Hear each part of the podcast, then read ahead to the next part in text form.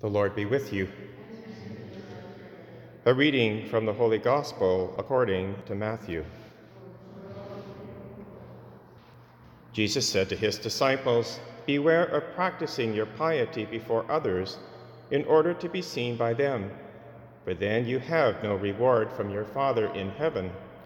So whenever you give alms, do not sound the trumpet before you, as the hypocrites do in the synagogues and in the streets, so that they may be praised by others.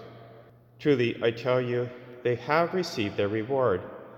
But when you give alms, do not let your left hand know what your right hand is doing, so that your alms may be done in secret, and your Father who sees in secret will reward you. And whenever you pray, do not be like the hypocrites, for they love to stand and pray in the synagogues and at the street corners, so that they may be seen by others. They have received their reward. But whenever you pray, go into your room and shut the door and pray to your Father who is in secret, and your Father who sees in secret will reward you. And whenever you fast, do not look dismal like the hypocrites, for they disfigure their faces so as to show others that they are fasting. Truly, I tell you, they have received their reward. But when you fast, put oil on your head and wash your face, so that your fasting may be seen not by others, but by your Father who is in secret. And your Father who sees in secret will reward you. The Gospel of the Lord. In today's Gospel, Jesus talks about the call to holiness and how we are to live out that divine highest calling. He comments on the three pillars of Jewish piety almsgiving, prayer, and fasting. Notice how he addresses this topic. He says, Whenever you give alms, whenever you pray, and whenever you fast, he takes these for granted that people are doing them, they should do them. He doesn't say if you pray or if you give alms, but whenever you do. These are the three pillars of piety. But simply by doing them is not enough because, as we glean from the gospel, intention and motive is at the heart. We're to practice these three levels of piety purely for love of God and neighbor. The trouble is that other motives can creep in, other intentions that we want to be seen or affirmed. People think well of us. This was certainly a problem in Jesus' day because of the scribes and the Pharisees, but it's also a problem for us. It's perennial. So let us go through each of these pillars. The first is almsgiving, which is so important. Jesus says, Whenever you give alms, do not sound the trumpet, as the hypocrites do. Now, almsgiving was the highest in Jewish piety because of passages like in the book of Tobit, where Tobit says that almsgiving expiates every sin. So it goes directly to the heart of our call to holiness. In the first reading, we have excellent advice from St. Paul as to how to practice almsgiving. Paul says, Sow bountifully and reap bountifully, and do it with a cheerful heart. So there's the motive. With cheerful heart, noting that God is able to provide you with every blessing in abundance, so that by always having enough of everything, you may share abundantly in every good work.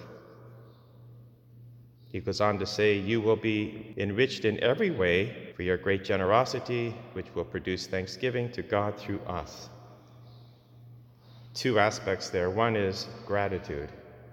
We're grateful for all that God has given us. And with that disposition, then it's easier to be generous to others. We're simply conduits, mediators of God's generosity in gratitude. We begin with gratitude, but we end with trust.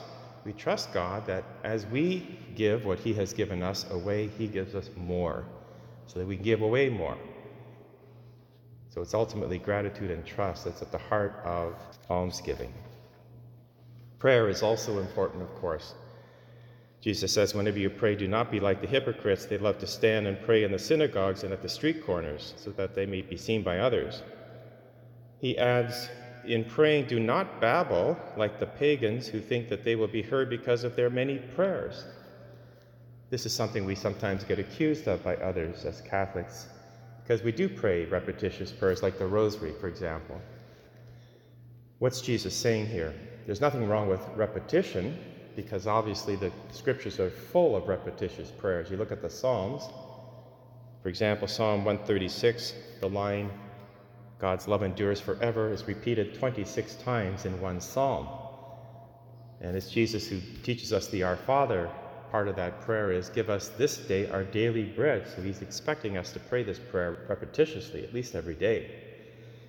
So it's not with repetition that's the issue, it's the pagans who had repetitious prayers because it was part of their incantations, part of their superstition. And they were praying to many different gods, so they would say one prayer to one God, then repeat the same prayer to another God in case they missed the third God, and they just go on like that.